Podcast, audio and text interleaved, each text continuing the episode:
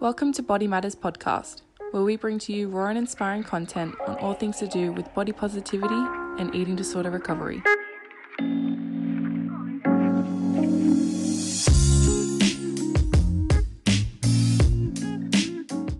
But before we begin, I'd like to acknowledge Aboriginal and Torres Strait Islander people as traditional people and traditional owners of this country. We acknowledge with gratitude First Nations communities for their continuing care and connection to the lands or waters with which they have protected for thousands of years. We pay our respects to elders past, present, and emerging, and recognise that First Nations sovereignty was never ceded. Well, thank you for both coming on the podcast. Thank you. Thank you for having us. Would you both like to provide a little background information about yourselves and maybe talk about some things that you do to stay well? Absolutely. So I'll go first. Hi, I'm Callie. So a little bit of background info of me, I guess. I always laugh when this question is asked because I'm like, oh gosh, you need like 3 years to hear all my background info, but let's try and like cut it down a little bit. I have a lived experience of an eating disorder. I was formally diagnosed at 12 years old, and my kind of journey with that went for 16 years. I always kind of throw it back a little bit earlier than that, though. I always talk about with people that if I really went back to the beginning of, I guess, when things were kind of coming up for me, I probably would have been about 4 or 5 years old. And I always kind of like to talk about that because I think it's important. And something that both Katrina and I are passionate about is, early intervention and, diet culture within the home and kind of where it comes from. So I always like to try and mention that as well. So I've been recovered for 4 years now. And I'm now working as an eating disorder practitioner with my incredible friend and colleague, Katrina. And yeah, that's me. I'm Katrina. Good intro. And I also have a lived experience of disordered eating. I was never formally diagnosed, and that's a long story. And I think something that like many people will relate to about fears of getting help because of someone's body size and not being believed and being dismissed. So I think it's really important for me. I really connect with the wording of disordered eating because it's really important for me to connect to all those other people who had a similar experience to me that it was never recognized. That's my experience. And I obviously work with Callie. We have our own business. So it's called Lotus Eating Support, and I'm an eating disorder practitioner and a social worker. We're just two eating disorder practitioners with lived experience who are so passionate about supporting all people, and it's really, really great to work with a friend. It's like kind of a bonus. Yeah, definitely. And we're both mums, which I think is really important to mention as well. So I have a little 9-month-old daughter, and Katrina has 2 gorgeous little boys that take up a lot of our life as well. So that's a lot of our background as well. And look, we have a lot of specialist interest areas within the eating disorder world as well. We both I have a lived experience of trauma and domestic violence. So I have done a lot of training in that regard as well. And I know Katrina's done similar training. We both have a background of child safety. Things we do to keep well. Well, I'm a water baby. Katrina, I know you're a water baby as well. Yeah. You live like 100 metres from the beach. You're pretty lucky. I love being in nature. That's something that I find so healing and feel so connected and grounded, and something that I think really helps me in my own journey. And I'm really passionate. We'll probably talk about it a bit through this chat, but I'm really passionate about grounding techniques. That's something that I find is really good to help me when I'm, to help me keep well. Yes. And talking helps me keep well as well. Sorry, we could just what else keeps me well? Talking helps me keep well as well. So hence, we mentioned to you just before, Jessie, that we call each other almost every day. Talking to a really good friend helps me keep well as well. So that's us. Yes, lovely. And it is amazing the range that you both have of different experiences, because eating disorders are so unique and individual, and they can really go in all different directions. So it's really good to acknowledge that. Yeah, absolutely. Yeah. So on the topic of today, we are talking about those with a history of eating disorders. Mm-hmm. So even after someone is physically recovered from an eating disorder, why might people still need to recover psychologically? Yeah, Katrina. Yeah, I can go for that one. So I think what it's really important to talk about is that a physical recovery obviously is so vital and so important, but that's not something that's going to be in everyone's journey, in that there are many eating disorders experiences and presentations that they may not be a part of their recovery journey. So for those people, the journey is the psychological journey, it is the emotional journey, it is the mental health journey. And for those people that their recovery includes a physical recovery, it's both of those things, and both of those things connected to each other. And I think the reason why that's so important to talk about is, like we were just saying before, eating disorder experiences are so diverse, and that is recovery to us. Like, we really fundamentally believe recovery is the mental, emotional and mental health journey. Absolutely. I completely agree with that, Katrina. And, you know, coming from, I guess, a trauma background as well, you know, we know that eating disorders can safeguard a lot of really horrible internal feelings, a lot of really horrible experiences that somebody might be experiencing as well. You know, we talk a lot about how an eating disorder can sometimes keep you safe.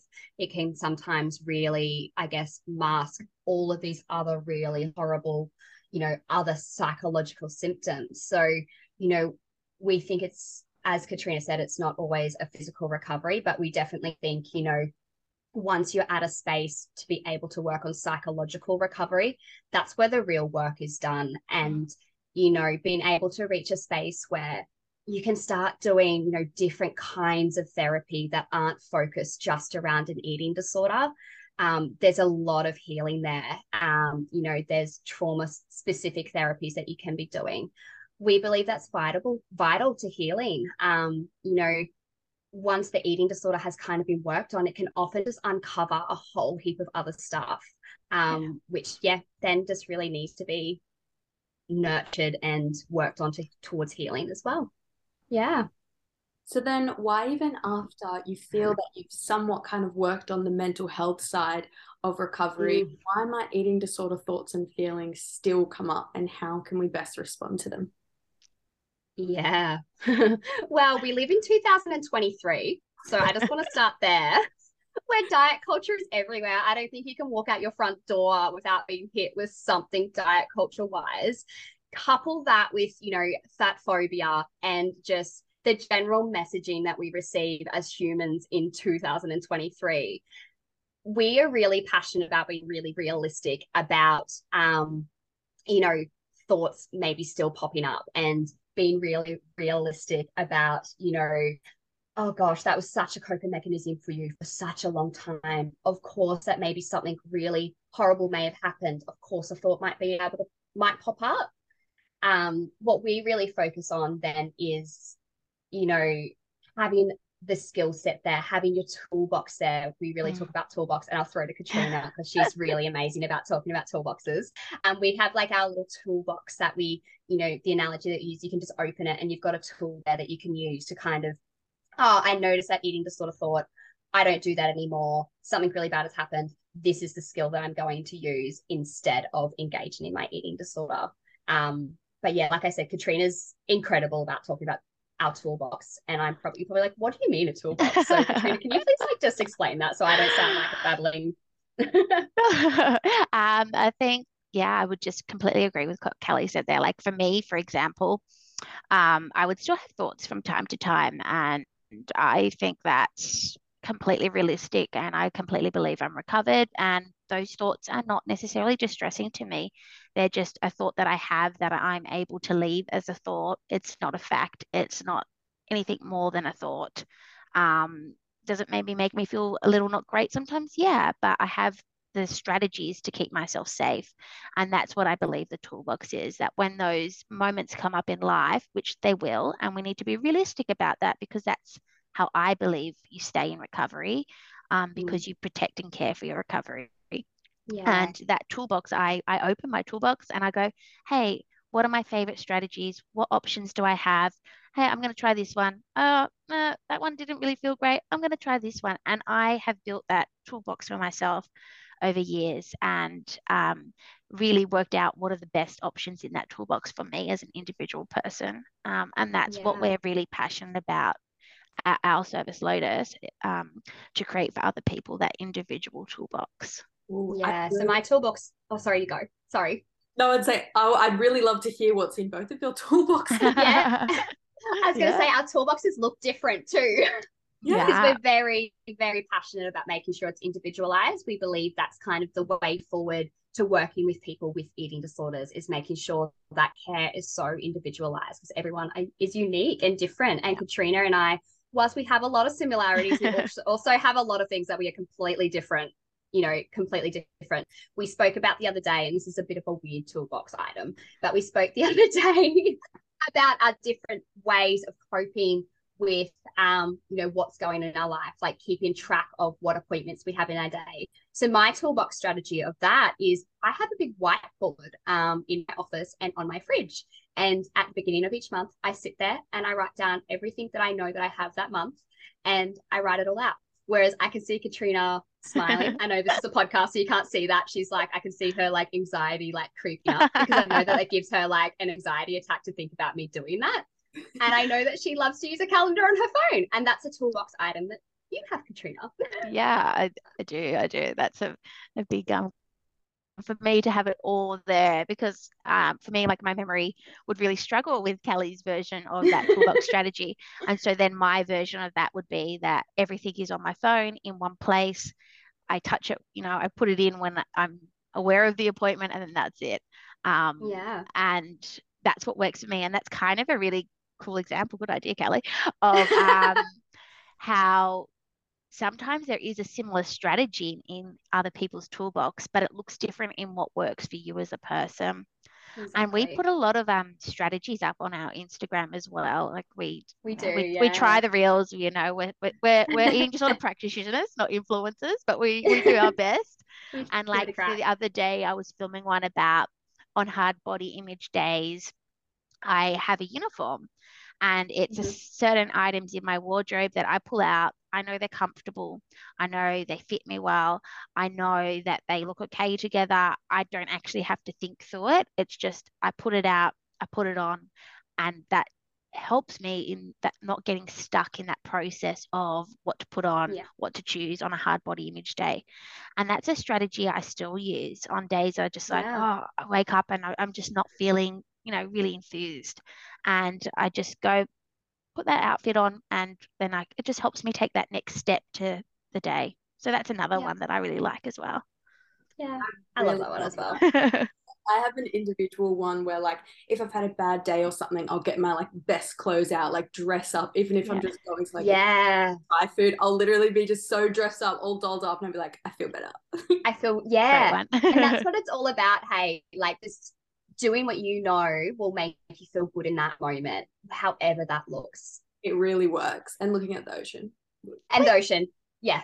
I think sometimes people are like, oh, but these things sound so simple. Like, and the thing is, though, those everyday things that care for yourself are generally the simple things. Yeah. And they may sound really small, but when you add it all together, those are the things that I always find, and I think all the clients that we work with find, that are actually so powerful and meaningful and can make actually such a huge difference. And that's the key, isn't it? Like, you want it to be simple. You want these strategies and these toolbox items to be really simple, because in the moment you might be really distressed. If you have something that's really elaborate and hard to kind of get out of your toolbox, then you're realistically not going to use it, because this is going to be adding more stress onto your already distressed state.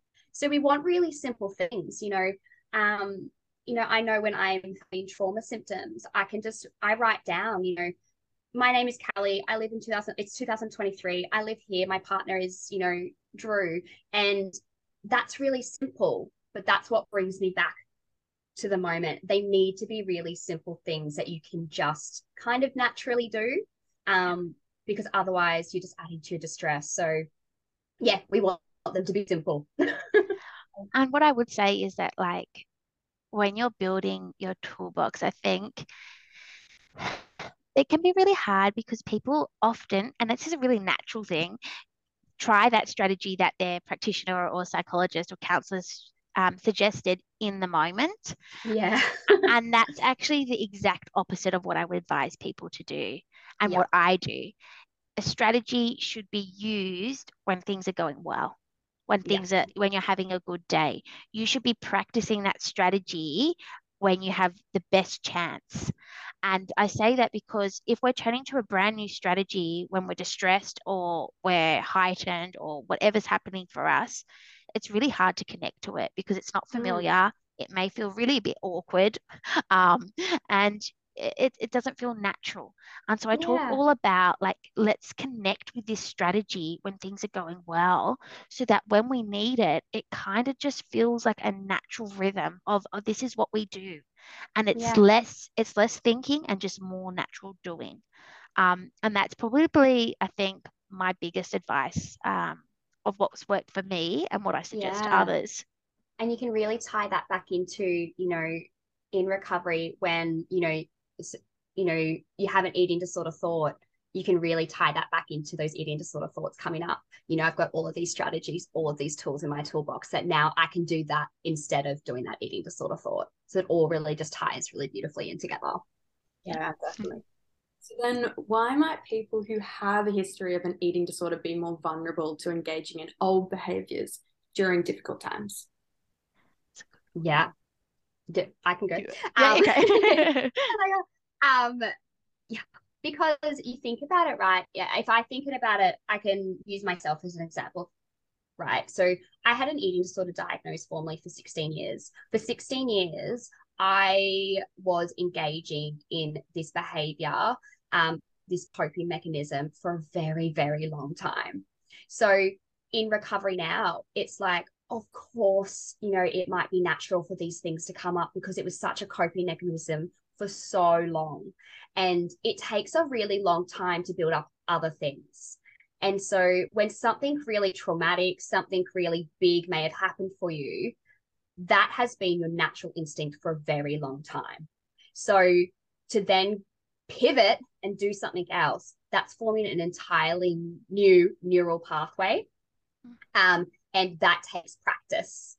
You know, this neural pathway of engaging in an eating disorder behavior is very kind of deeply ingrained into your brain. It takes a lot of practice to then form new neural pathways to just like do them naturally. You know, I said I'm fully recovered. I'm fully recovered now for 4 years. It's still practice for me. And that's not a bad thing. That's just how it is. It's still practice. And I think it's realistically going to be practice for somebody who's susceptible to eating disorders, disordered eating, for likely the rest of their life, which is an okay thing. I don't see that as like a bad thing at all. It just is. It's just maintenance on recovery. And I know that Katrina, like, she's passionate about the same thing. So I know that she would agree with me, especially on the neural pathway front. And she can probably speak to it more from a disordered eating kind of viewpoint as well, and living, you know, in a world where, you know, I'm in a very privileged body. We both are, but I know that Katrina, you know, that's part of her experience as well, is her body. Yeah, and I think that protecting my recovery and protecting my healing, I don't view that as continuous work. I just view that as a natural thing that I do and that I'm conscious of, and it just is. And there are times where maybe, there's distress or stress in my life, and maybe a thought does pop up then, but that's when I go back to that toolbox. And, you know, Callie talks about me being the toolbox person, but that is when I go back to that toolbox, and that's the difference. So I think it's incredibly normal, and I really want to validate that it is incredibly normal for many people for those thoughts to pop up during vulnerable times, and that accepting to me that that's normal stops that shame spiral for me. And that's, I think that was a huge part of my personal healing of accepting that that's okay and that doesn't mean anything about what type of recovery I have. It really prevented that shame spiral of falling into then that can kind of really connect then to re-engaging. So yeah, that's it's really funny, isn't it? Katrina was actually and I were actually speaking about this just the other day, how actually people who are in recovery from an eating disorder or who are recovered from an eating disorder or disordered eating or whatever it might look like for them, we actually think that they're better at this than people who have never had a history of an eating disorder. Yeah. Because people who have never had a history of an eating disorder have never really had to consciously think about these things. And we always find that this relationship to, you know, being well and wellness, like in that kind of sense, like we find these people are better at it because people who've never had that are just like, that's just the way it is. You know, it's 2000, like I said, it's 2023, diet culture is everywhere. Fat phobia is everywhere. You know, we find that these people actually engage in these kind of disordered behaviors a lot more than people who are actually recovered or recovering. And we find that quite interesting, especially when you think about like expecting yourself to kind of, you know, never have to maintain, you know, never have to think about those again. If that makes sense. I don't know if I made any sense. No, I'm following. So what about for people though, who haven't been taking care of their mental or emotional selves? What would you say you use that could be good tools for those people? Yes, good toolbox question.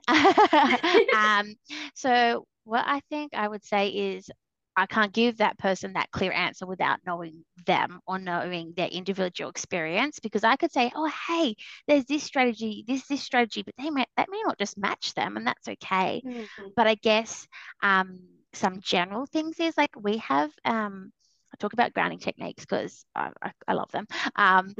But we have a free grounding technique, sort of like PDF visual workbook or page on our website that anyone can go and download. That's free.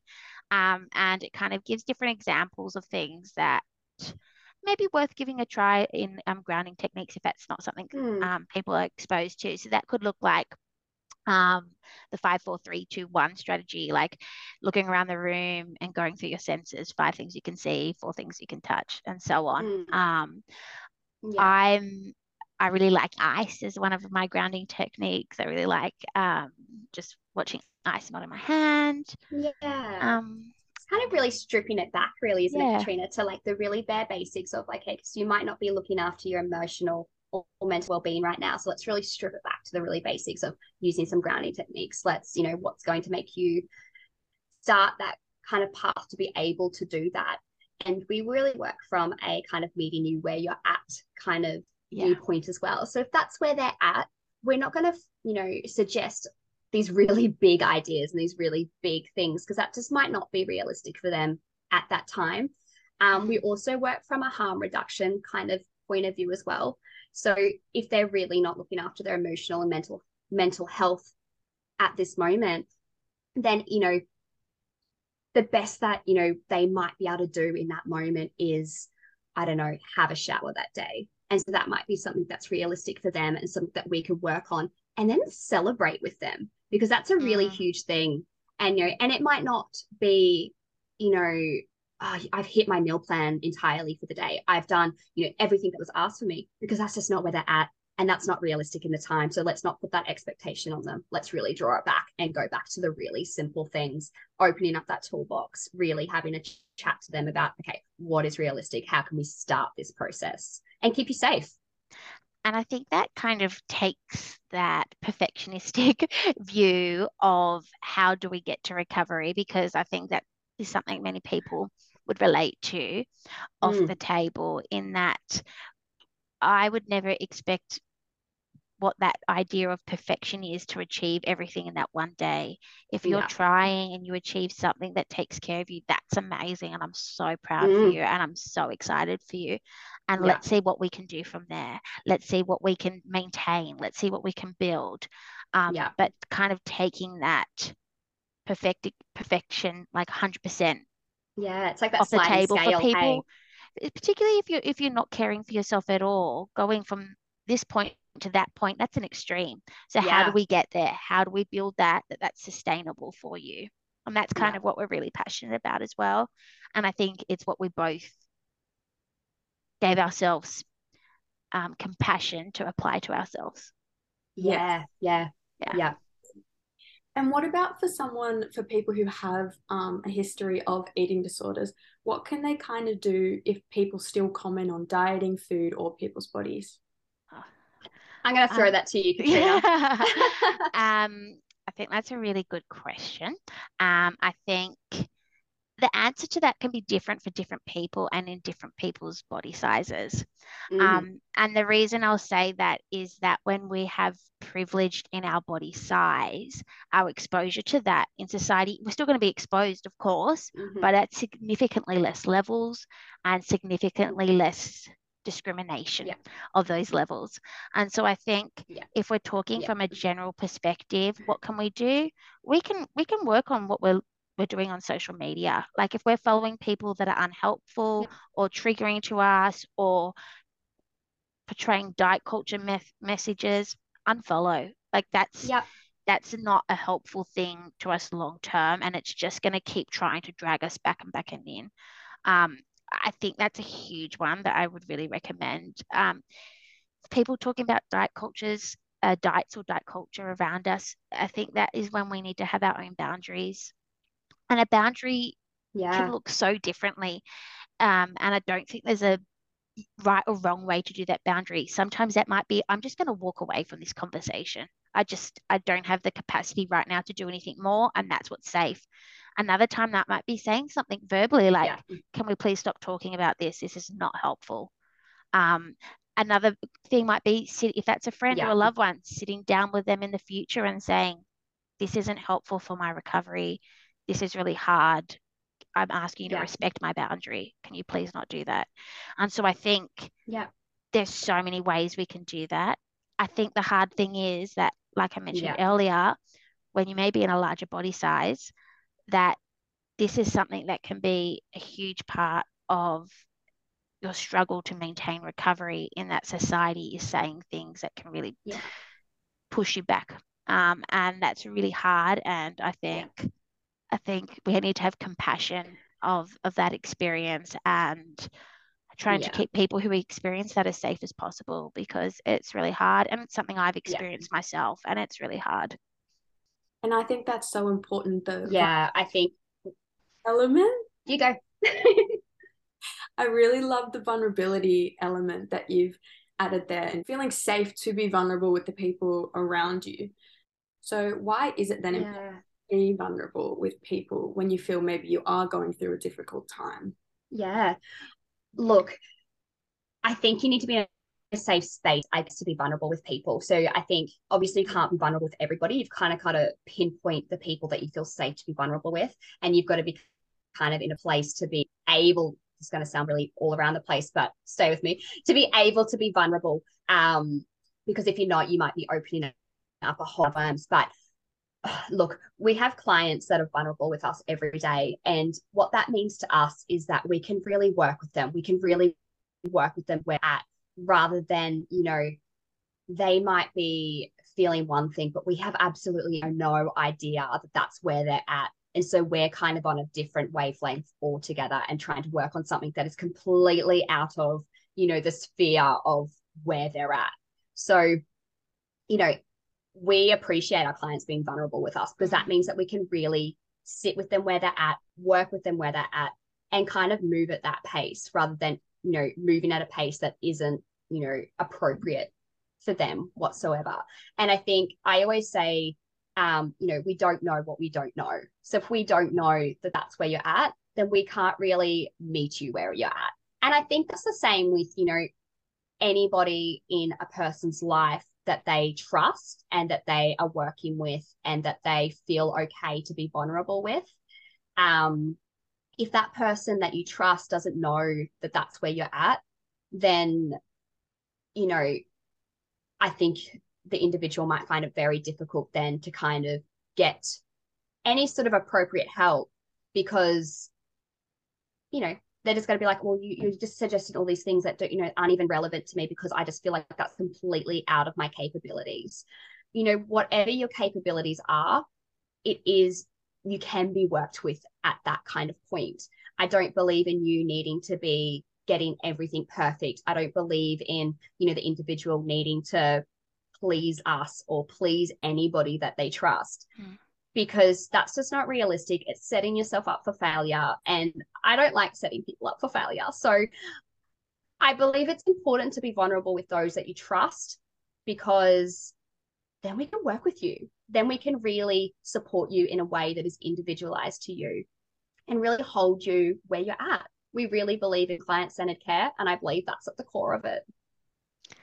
And I think what I would add is that the things that I used to think were so vulnerable for me to talk about, I don't feel that way anymore. And that's just me. But I think talking about things that have been hard for me over time, talking has made that not so hard for me to talk about. And so, like, talking about what we just talked about, that doesn't feel vulnerable to me at all. Nothing here talking about that feels vulnerable. I actually feel like passionate and protective and removes that shame, doesn't it? Yeah, I don't feel that way anymore. Once ago, this wouldn't be stuff I would have whispered into a dark, empty room. But talking about things over time, that vulnerability changes. And there's still things in my life that maybe I still feel vulnerable talking about and find hard. And they're things that I do push myself to talk about, because I know that I can get to that point where it doesn't feel so vulnerable and hard anymore. And I think that's personally why I think being vulnerable when it's safe to do so with a safe person is so important, because it changes how. Yeah, that's what I would add. Because I feel like you get really stuck in this narrative, right, of, you know, that being in your brain and, you know, assuming that maybe this person is going to think X, Y, Z about, you know, where I'm at, what I'm feeling, the things that have happened to me, the thoughts that I'm having. And I think that's a very common experience for probably most people. You know, you get really, your brain really takes you on this narrative that isn't necessarily true. So I find, like, when you actually voice it to somebody, you know, so most of the time, I'm not gonna say it's all of the time, but most of the time, that person's reaction might shock you, and you might be like, oh, okay, so my brain was really just taken off on a narrative that probably wasn't really quite true. This person's reaction was nothing like what I thought it would be. This person is actually just, you know, I don't know, concerned for me. They just want to be there for me. They just want, you know, they're appreciative that they've told, you know, that I've told them something really, you know, vulnerable. They actually just want to sit there and, you know, maybe talk to me, hold my hand, whatever, you know, you need in that moment. And I guess that can then do is provide evidence that, you know, all of those thoughts in your brain where, you know, I can't be vulnerable, I can't tell people this, that's disgusting, that's shameful. It kind of provides evidence that isn't really true. So I think that's really important in talking about vulnerability as well, because that's what we need to kind of fight back against that nasty person in your brain, is of evidence that actually that's not true. And I hope that most of the time the person that you're safe with will kind of give that evidence to you, if you choose to save people wisely. And I think it's such a breath of fresh air when you do hear someone's true feelings and intentions. It really just so, like, hits the heart, because you understand them more and what they're feeling and what they're doing. It's just so real. And look, I, you know, even my friendship with Katrina, she's like, you know, she's my business partner, but she's also my friend. And, you know, we're extremely vulnerable with each other every single day. And it forms connections. It forms really strong friendships and connections with other people, because then what that can often do is open up the door for them to be vulnerable with you. And that's, I don't know, to me, I don't know if you guys agree, but that's the kind of friendship I want. Definitely. Just the real side of people and who they really are. I don't want people pretending. No. Be real with me, be authentic with me, because that's where, you know, that's where you can really sit in some really good stuff. Definitely. So then lastly, do we have any advice for someone that may have a history of an eating disorder but isn't getting as much support as they need? Yes, we do. Hello, we're here. Who's going to say it? Honestly, like we're eating disorder practitioners that offer support and would love to support people on their journeys. So if that feels like a fit for people, great. If they've got another service in mind or another support in mind, I'd encourage them to explore that. I think, you know, the hard thing that we're facing specifically in Australia at the moment is demand for services, and something I'm really passionate about. So I think that can bring out some really hard thoughts for people, but there are supports available. There are services that have availability, and they do want to actually genuinely support you. They care to support you. And I think I would just encourage people to reach out for that support. Really just that they are so worthy of it, that they're so deserving of it, and that it's there. It really is. And if they take that step, that the person's going to meet them there at that step. When I tell you, you probably have never experienced Katrina's little happy dance she does when she gets when somebody takes a big step, but it's the best happy dance I've ever seen, probably. I don't know, mine's a bit of a wiggle, but the support is there, and everybody really is worthy. And, you know, like Katrina said, that's a whole reason why we started our business, because we really do want to support people. I know that a big barrier is sometimes people being turned away and, maybe not validated, or, we know that a systemic issue that we're facing at the moment is, people with eating disorders that aren't, in inverted commas, typical, or, they're not being validated in their eating disorders. It's really, really difficult to be turned away. It's really, really difficult to be told, no, I can't help you, or, you might get the message that you're not worthy of that help, or that you're not sick enough, or that, you don't look a particular way, so you can't access that help. I just want to give strength to all those people to keep trying, because there are people who work from some incredible frameworks, and we are some of those people, I will say, that our doors are open. We don't have actual doors, but our metaphorical doors are open to bring you in wherever you are at, no matter what your experience is, diagnosed, undiagnosed, an inkling of maybe this is what's going on. The support's there, we're there. You just, unfortunately, sometimes you have to hunt a little bit for it, but I hope that anyone listening can, And I think on a personal level, creating Lotus was really important for me to have a service that was safe for people in all size bodies.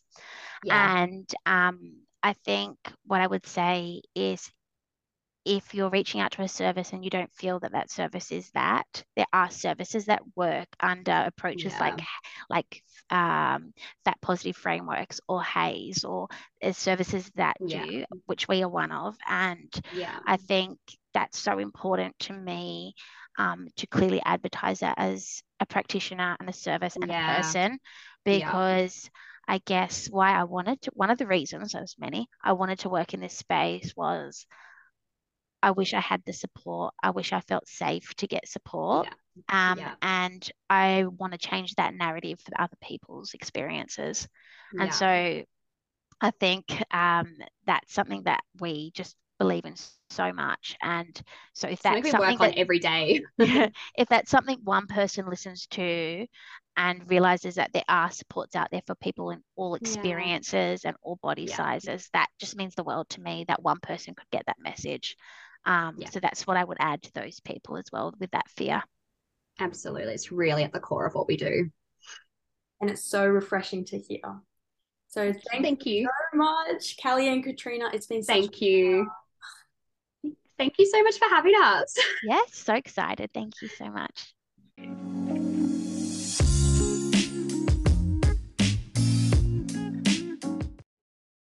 Well, that's the end of today's episode. Please subscribe, leave us a comment or a review.